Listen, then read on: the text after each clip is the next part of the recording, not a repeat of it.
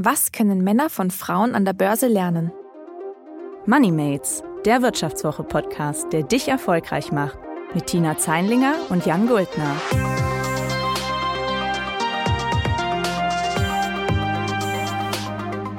Hallo und herzlich willkommen bei Moneymates. Ich bin Tina Zeinlinger und ich bin heute wieder ohne Jan im Studio.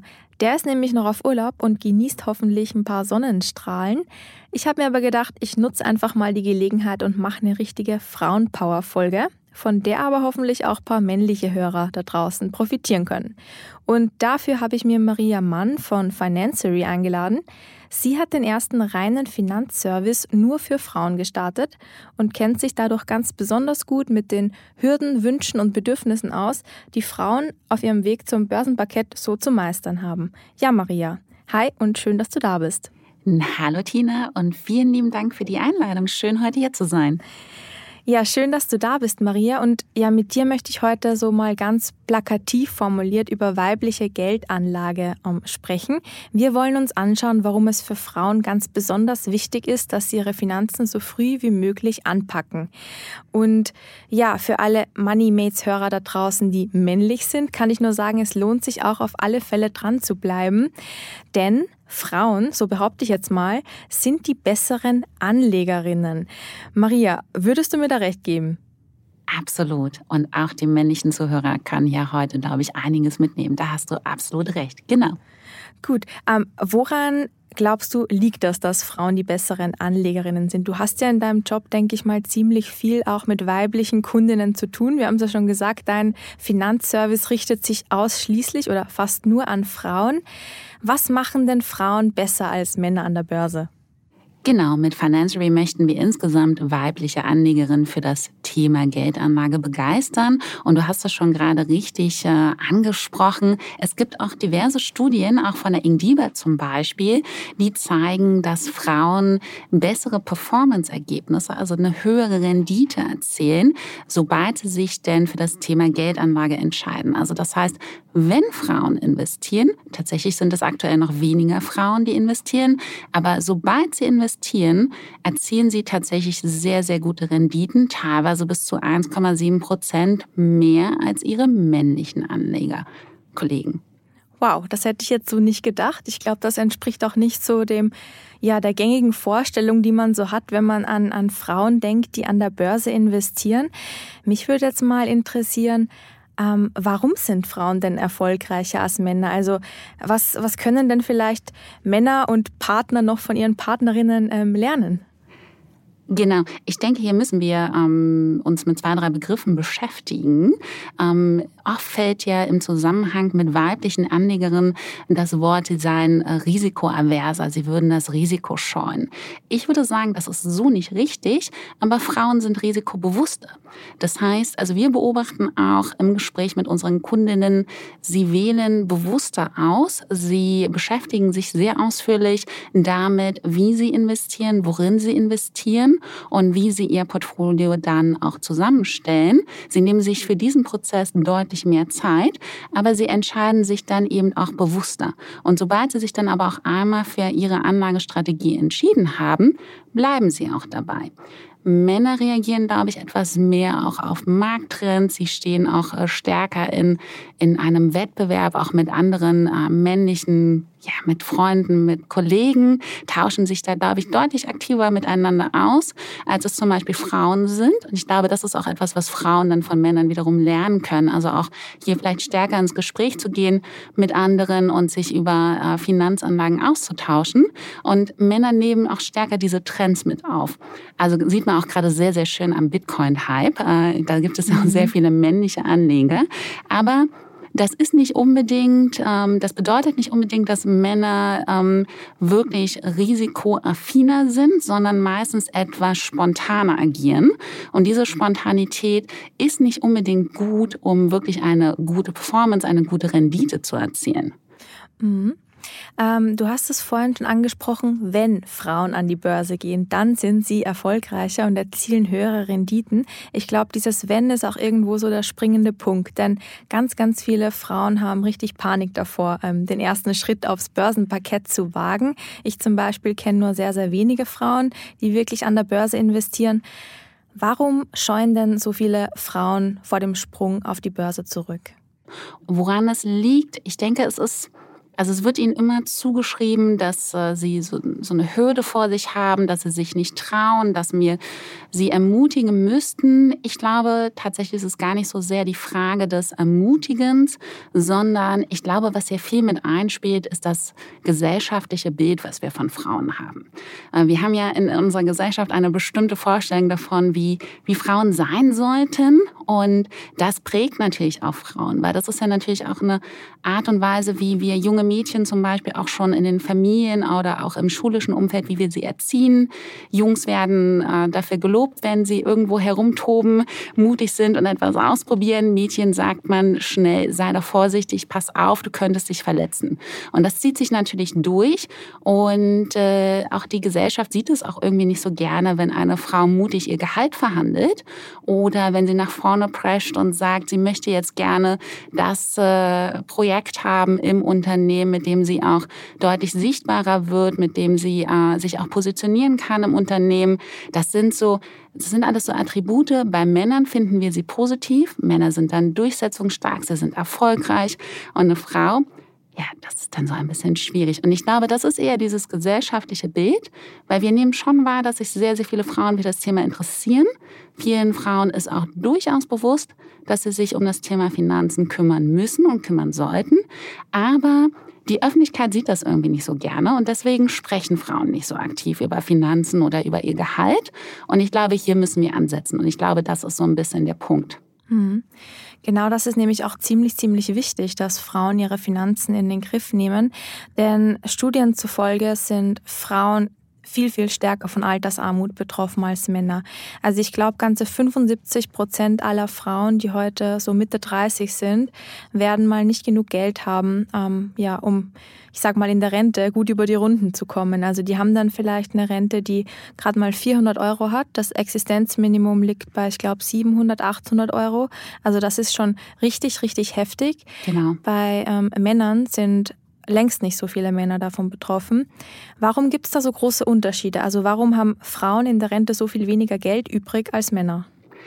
Da sprichst du schon absolut einen wichtigen Punkt an und das betrifft insbesondere eben auch Frauen meines Alters, Ende 30, aber natürlich auch noch die Frauen, die noch deutlich jünger sind, wie du zum Beispiel auch.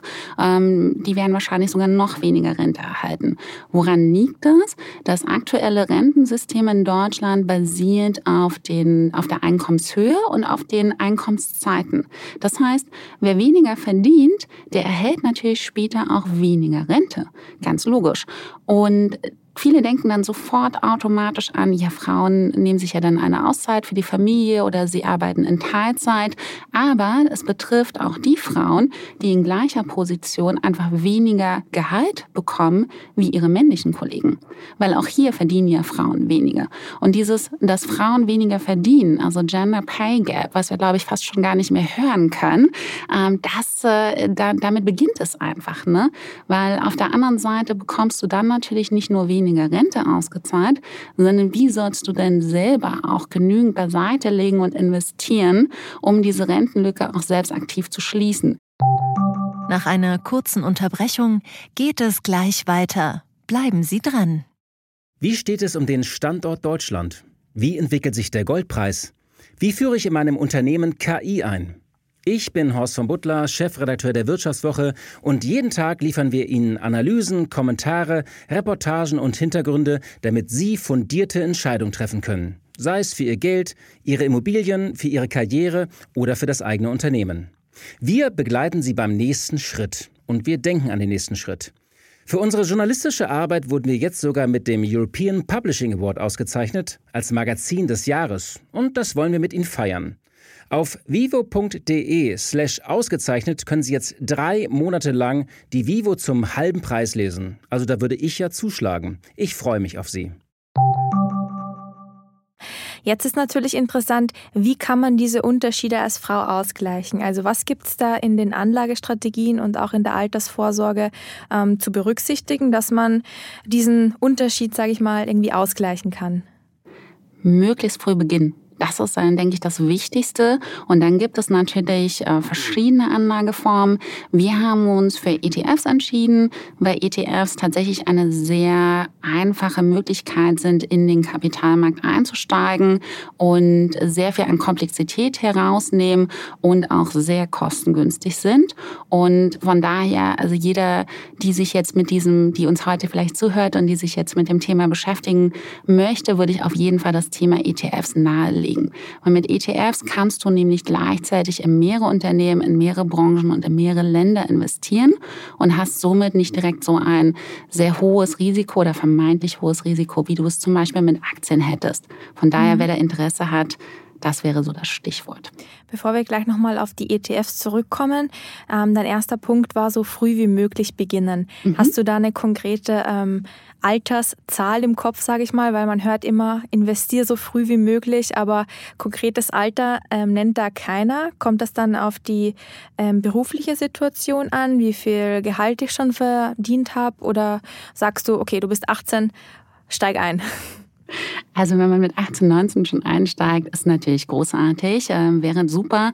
Aber ich kann auch total verstehen, dass man mit 18, 19 einfach noch ganz andere Themen im Kopf hat. Ne? Und auch in den ersten Jahren der Ausbildung und des Studiums verstehe ich auch total, dass man vielleicht noch mit seinem Abschluss beschäftigt ist, sich erstmal die Frage stellt, wohin geht es überhaupt beruflich für mich, welchen Weg will ich einschlagen und seien wir auch ehrlich, das Geld ist vielleicht auch monatlich knapp. Das kann ich total nachvollziehen. Aber sehr gut wäre zum Beispiel, wenn man direkt mit dem Berufseinstieg starten könnte. Tatsächlich so früh wie möglich. Auf der anderen Seite, es ist natürlich auch nie zu spät. Also wenn ich jetzt eine konkrete Zahl nennen würde für ein Alter, dann würde sich die ein oder andere vielleicht auch schon nicht mehr so gut fühlen, weil sie dann den Eindruck hat, wenn sie jetzt startet, ist sie eigentlich schon zu spät dran. Äh, das möchten wir natürlich auch nicht vermitteln, weil wir werden auch alle älter. Das heißt, auch wenn wir ein bisschen später in den Kapitalmarkt einsteigen, ist noch genügend Zeit. Gut ist immer, wenn man so einen Anlagehorizont nennen wir das, wenn man also so eine Laufzeit seines Investments von vielleicht 20, 30 Jahren auf jeden Fall hat. Aber es gilt auch die Faustregel, dahinter steckt der Zinseszinseffekt. Je früher ich einsteige, desto weniger Geld muss ich monatlich in die Hand nehmen und kann es über die Laufzeit tatsächlich verdoppeln, verdreifachen. Mhm. Und das muss man sich so ein bisschen mal bewusst machen. Das heißt, je früher ich äh, einsteige, wenn ich es vielleicht wirklich schaffe, im Berufseinstieg schon damit zu starten, dann genügen eben auch monatlich vielleicht schon 50, 100 Euro, um wirklich dann äh, hier einen, einen, ja, einen guten Betrag, äh, wirklich tatsächlich Vermögen aufzubauen. Okay, ähm, Zinseszinseffekt ist vielleicht nicht allen Hörerinnen und Hörern ein Begriff. Kannst du das vielleicht noch mal kurz erklären? Ja, der Zinseszinseffekt beschreibt im Grunde genommen ein exponentielles Wachstum. Das sieht also am Anfang aus wie so eine ganz flache, langsam verlaufende Kurve, die aber mit mehr Zeit oder je mehr Zeit vergeht, einfach immer stärker nach oben steigt. Oh das Gott, heißt, Mathe. ja, ja, genau. Ich kann mich aber auch noch daran erinnern, dass wir diese, diese Formel, diese Zinseszinsformel im Matheunterricht hatten und ich fand das auch total langweilig und äh, habe da nicht so richtig hingehört. Hätte ich das nämlich mit 20 verstanden, dann hätte ich sofort investiert. Im Grunde genommen, äh, was passiert, du legst einen äh, jährlich einen bestimmten Betrag an, sagen wir mal 1000 Euro. Du erhältst eine durchschnittliche Rendite von, sagen wir mal 5 Prozent. Also dann hättest du 50 Euro Rendite im ersten ersten Jahr. Jetzt denkt die ein oder andere, ja, 50 Euro, das lohnt sich doch nicht. Was, was soll ich damit großartig machen? Ne? Aber der Trick des Zinseszinseffekts ist es, im nächsten Jahr hast du ja nicht nur die 1000 Euro, für die du dann 50 Euro Rendite bekommst, sondern eben 5% auf 1050. Und dann werden aus den 50 Euro schon 52,50 ganz mhm. vereinfacht gerechnet. Ähm, für die Mathematiker, die vielleicht jetzt hier zuhören, ist es wirklich jetzt vereinfacht gerechnet. Aber äh, die Idee dahinter ist eben, dass es jedes Jahr ein kleines bisschen mehr wird. Und dieses kleines bisschen mehr, das summiert sich, das multipliziert sich über den Lauf der Zeit. Und so kann man, ähm, vielleicht ein anderes Beispiel, so kann man tatsächlich über ähm, einen gewissen Zeitraum wirklich sein Vermögen verdreifachen. Ähm, vielleicht hat sich mal ein anderes Beispiel, wenn eine junge Frau mit Mitte 25 anfängt, monatlich 100 Euro zu investieren, würde sie, könnte sie zum Beispiel mit, äh, mit Rentenbeginn mit 65 gut ein Vermögen von 145, 150.000 Euro aufbauen, wow. hat davon aber selber nur 48.000 Euro eingezahlt. Das heißt, sie hat ohne etwas wirklich dafür zu tun, hat sie ihr Vermögen verdreifacht. Das Und das ist der Effekt. Genau. Ja, okay, verstanden. Ähm, ich glaube, genau dieses Prinzip verfolgt ihr ja auch so ein bisschen mit euren ETF-Sparplänen, die ihr anbietet, mit Financiary. Wie läuft denn da das Prinzip so ab? Also es gibt ja, ich glaube, zehntausende ETFs mittlerweile. In jedem steckt was anderes drinnen. Es gibt tausend verschiedene Banken, die ETFs ausgeben. Es gibt grüne ETFs, es gibt Branchen-ETFs, es gibt Länder-ETFs, es gibt alles Mögliche. Ähm, wie finde ich da für mich den, den passenden und, und wie geht ihr das an? Genau, du hast absolut recht. Es gibt äh, tatsächlich weltweit, ich habe heute Morgen nochmal nachgeschaut, 7700 verschiedene ETFs. Wow. Die Auswahl ist also sehr groß und du hast recht, es ist natürlich schwierig, hier für sich selbst den passenden zu finden. Und äh, weil einfach wir gemerkt haben, dass sehr viele Frauen zögern zu investieren, weil Frauen suchen nach der perfekten Lösung. Und ähm, sie nehmen sich dann sehr viel Zeit, äh, sich intensiv mit dem Thema ETFs und Anlagemöglichkeiten zu beschäftigen und äh, schieben das Thema dadurch aber teilweise Monate oder Jahre vor sich her. Das heißt, wir sind hingegangen und haben gesagt, gut, auf Basis einiger Fragen, äh, die du uns beantwortest, erstellen wir dir einen Anlagevorschlag. Also wir schlagen dann in passende ETFs vor und wir richten auch das Portfolio ein, wir überwachen es und wir passen es gegebenenfalls, falls es zu Marktschwankungen kommt, auch an. Das heißt, wir übernehmen den ganzen Service, der auch dahinter liegt. Und äh, die ETFs kann man eben äh, auf Basis verschiedener Auswahlkriterien, kann man sie tatsächlich sehr gut äh, zusammenstellen. Das kommt aber natürlich dann immer sehr auf die individuelle persönliche Situation an. Also zum Beispiel, was ist mein Anlageziel? Möchte ich vielleicht in den nächsten Jahren eine Immobilie kaufen oder möchte ich für später vorsorgen? Wie lange mhm. möchte ich investieren? Welche anderen Aspekte sind mir wichtig, wie zum Beispiel das Stichwort Nachhaltigkeit? Oder auch, ähm, es geht ja auch immer um die Frage der Diversifikation des Risikos. Das heißt also, der Trick bei ETFs ist im Grunde genommen, mit ETFs kann ich gleichzeitig in verschiedene Unternehmen, verschiedene Branchen und verschiedene Länder investieren. Und Unternehmen beziehen sich hier natürlich auf Aktien. Aber es gibt natürlich nicht nur Aktien, sondern wenn ich mein Risiko auch wirklich minimieren möchte, dann ist es auch sinnvoll, ETFs auszuwählen, die zum Beispiel Anleihen beinhalten, Rohstoffe oder Immobilien, sogenannte alternative Investments. Und so kann ich mir tatsächlich ein breit diversifiziertes, ein ausgewogenes Portfolio zusammenstellen. Nach einer kurzen Unterbrechung geht es gleich weiter. Bleiben Sie dran. Sie leben Fairness, Kultur und Werte? Zeigen Sie Ihr Engagement als Arbeitgeber und werden Sie Teil der Fair Company Initiative. Mit der Fair Company Initiative zeichnet das Handelsblatt Unternehmen aus, die insbesondere Berufseinsteigern und Young Professionals ein faires, attraktives Arbeitsumfeld bieten. Zu den entscheidenden Werten gehören unter anderem das Engagement für Mitarbeitende, Diversity und Chancengleichheit, Nachhaltigkeit und gesellschaftliche Verantwortung. Erfahren Sie jetzt mehr unter faircompany.de. Mhm. Sehr viele ähm, junge Anleger und Anlegerinnen, also ich glaube eben vor allem viele Jungs, die sich zum ersten Mal aufs Börsenparkett wagen, denken dann nicht lang nach und kaufen dann einfach den MSCI World und vielleicht den MSCI World Emerging Markets dazu. Würdest du sagen, ist das schon ein ausgeklügelter ETF-Sparplan oder gibt es da noch andere ETFs, die man da dazu packen sollte? Also bei 7700 ETFs weltweit äh, ist die Liste der MSCI World ETFs auch sehr lang. Es gibt nämlich mehrere hundert davon. Und tatsächlich, der MSCI World ist kein ETF, sondern der MSCI World ist ein Index. Weil was machen ETFs? Ähm, sie bilden einen Markt nach und das machen sie anhand eines Indexes. Zum Beispiel ein, ein bekannterer Index vielleicht ähm, als der MSCI World ist zum Beispiel der DAX. Der DAX repräsentiert die 30 größten Aktienunternehmen in Deutschland. Das wäre ein Index. Und ein ETF, der nun diesen Markt nachbildet, diesen Index nachbildet, würde genau diese 30 Aktien zusammenstellen. Und äh, so funktionieren eben auch ETFs, die den MSCI World nachbilden. Aber es gibt hier eben zahlreiche, also mehrere hundert ETFs, die diesen MSCI World als Index nachbilden. Und jeder ETF hat unterschiedliche Kriterien und unterschiedliche Schwerpunkte.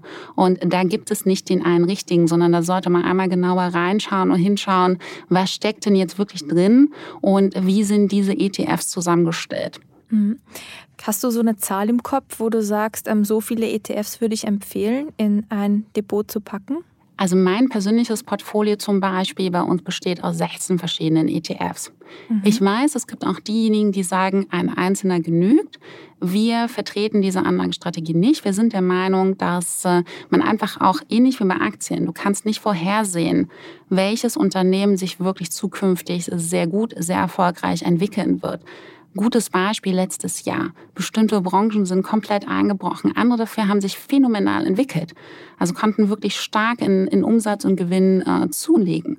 Und äh, auch bei ETFs, auch wenn wir hier natürlich verschiedene Kriterien zur Auswahl ansetzen, aber es kann dir natürlich auch keiner wirklich vorhersagen oder versprechen, das ist der ETF, der sich top entwickeln wird und eine Top-Rendite erwirtschaften wird. Und von daher setzen wir auf das Prinzip eines ausgewogenen Portfolios.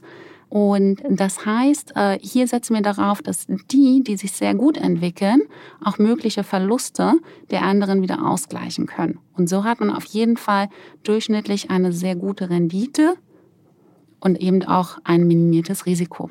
Du meintest vorhin auch, ihr übernehmt den Service im Hintergrund. Also das heißt, ihr passt das Depot an, wenn es nötig wird, wenn der Markt sich irgendwie total schlecht entwickelt und greift da ein. Wie mache ich das ohne euch? genau, dann sollte man den Markt beobachten und was meinen wir damit? Wann passen wir das Portfolio an? Das nennt man übrigens Rebalancing. Das heißt, dann wird das Portfolio umgeschichtet und das macht immer Sinn, wenn sich Gewichtungen im Markt zueinander verändern. Also kann man sehr, sehr schön auch im letzten Jahr gesehen, zu Beginn der Covid-Pandemie, bestimmte Branchen sind stark eingebrochen, sind stark zurückgefallen. Andere dafür haben sich sehr, sehr gut entwickelt entwickelt. Und das sind so das ist so ein Momentum, wo man sein Portfolio auf jeden Fall nochmal überdenken sollte und nochmal reinschauen sollte, worin man dann jetzt investiert und äh, auf welche Bereiche man nun verstärkt setzt. Okay, jetzt habe ich aber eine andere Frage, weil eigentlich heißt es ja, man soll so wenig wie möglich irgendwie rumpfuschen an seinem Depot, wenn man das mal aufgestellt hat und so wenig wie möglich aktiv handeln, sondern am besten was kaufen und dann laufen lassen bis zur Rente. Ähm, wie passt das zusammen? Das sind zwei unterschiedliche Anlagestrategien. Die eine ähm, funktioniert nach dem Prinzip Buy and Hold. Ich kaufe einmal etwas und ich halte es für die nächsten 30, 40, 50 Jahre, so lange wie möglich. Und die andere Anlagestrategie, das ist ja das, was wir machen, ist, schaut sich das schon nochmal hin und wieder an und nimmt ein sogenanntes Rebalancing vor. Das heißt, wenn sich wirklich Gegebenheiten im Markt, also mittel-, langfristige Veränderungen im Markt, Gewichtungen der Märkte zueinander verändern, dann schichten wir das Portfolio um. Und ähm, also da muss man, glaube ich, für sich so ein bisschen schauen, zu welcher oder welche Anlagestrategie äh, man verfolgen möchte. Vielleicht mal ein Beispiel, anhand das vielleicht so ein bisschen klarer wird als die ersten Mobiltelefone aufkamen, hatte jeder von uns dieses kleine graue Nokia-Handy, dieses kleine graue 3310. Als jeder dieses Nokia-Handy hatte, war natürlich die Aktie Nokia super erfolgreich und hatte eine sehr, sehr gute Bewertung. Heute wüssten die meisten noch nicht einmal mehr, ob es dieses Unternehmen überhaupt noch gibt und ob es noch existiert. Tatsächlich existiert es noch, aber in anderen Geschäftsbereichen. Das heißt, hier hat sich wirklich ein Markt verändert. Und ähm, das sind eben so Gegebenheiten. Dieses Unternehmen Nokia, die Aktie, wird nie wieder so aufholen, wie sie eben äh, damals äh, bewertet war. Und das sind so ähm, Punkte, wo, wo wir eben halt auch sehen, würde ich jetzt zum Beispiel weiterhin diese Nokia-Aktie halten, würde ich auch weiterhin hier nie wieder irgendwie diesen Verlust ähm, wettmachen können. Mhm. Und ich glaube, dieses Beispiel zeigt sehr gut, dass die Bayern-Hold-Strategie auch durchaus ihre Schwächen hat man sollte auf der anderen Seite, also Rebalancing meint jetzt nicht, dass man täglich umschichtet, sondern eben nur wirklich dann, wenn sich Gewichtungen im Markt mittellangfristig verändert haben. Also schon auch wieder ein sehr, sehr bewusstes Vorgehen. Es meint jetzt kein Ähm, da kennen wir jetzt in den Daytrading-Bereich. Also es meint jetzt nicht irgendwie täglich da hin und her äh, handeln, je nach aktueller Pressemeldung. Ähm, vielleicht nochmal, um zum Anfang zurückzukommen. Wir haben ja die Behauptung in den Raum gestellt und die ja auch mit einer Studie belegt, dass Frauen die besseren Anlegerinnen sind. Ähm, Maria, was würdest du denn sagen, was können denn Männer jetzt konkret noch von Frauen lernen? Ich denke, Sie können lernen, Ihr Portfolio vielleicht noch etwas breiter aufzustellen, also risikodiversifizierter und eben auch nicht immer sofort auf eine Pressemeldung zu reagieren. Also ich kann verstehen, dass es vielleicht Spaß macht, sich an den Adrenalinkicks der Kryptowährungen, der Bitcoins äh, zu beteiligen. Aber ich denke, das sind zwei unterschiedliche Themen. Ich denke, einmal macht es total Sinn, ein langfristiges Investment aufzusetzen, ein ausgewogenes Portfolio und wenn man das einmal eingerichtet hat und auch eben langfristig bei seiner Anlagestrategie bleibt, was eben die große Stärke von Frauen ist, wenn sie sich einmal für etwas entschieden haben, dann bleiben sie auch dabei. Und wenn man das einmal eingerichtet hat, dann kann man ja noch zusätzlich mit äh, sozusagen etwas Spielgeld äh, sich äh, an den Spekulationen der Kryptowährungen beteiligen.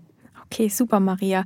Ähm, jedenfalls vielen, vielen Dank für die vielen tollen Einblicke, die du heute mit uns geteilt hast.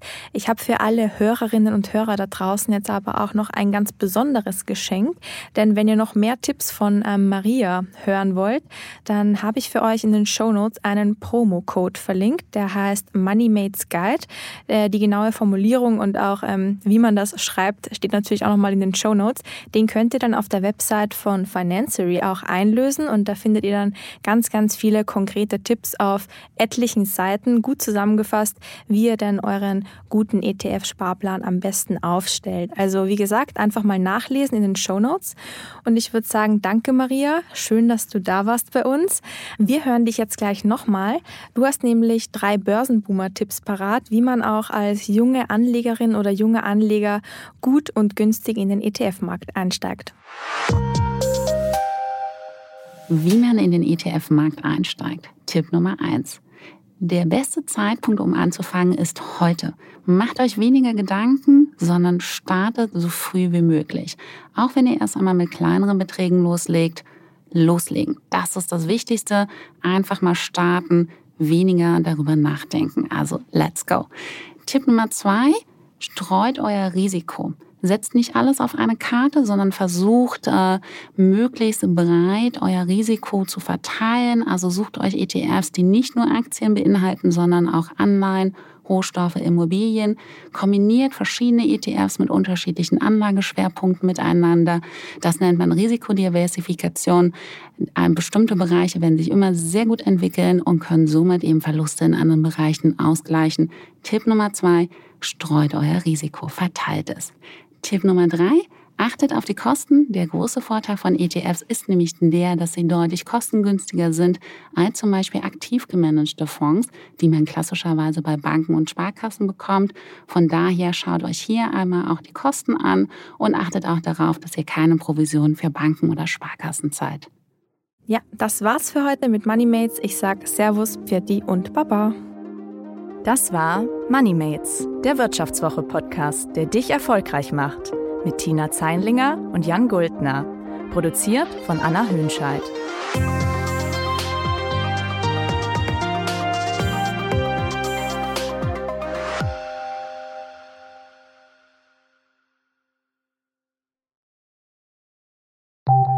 Nach einer kurzen Unterbrechung geht es gleich weiter. Bleiben Sie dran.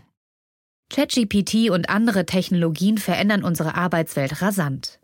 Bei der Veranstaltung Work in Progress diskutieren wir in der Handelsblatt Media Group die Zukunft des Arbeitsmarktes, HR-Trends, KI, mentale Gesundheit und neue Leadership-Perspektiven. Sei am 13. und 14. Juni in Düsseldorf oder virtuell dabei und melde dich jetzt an unter work-progress.de.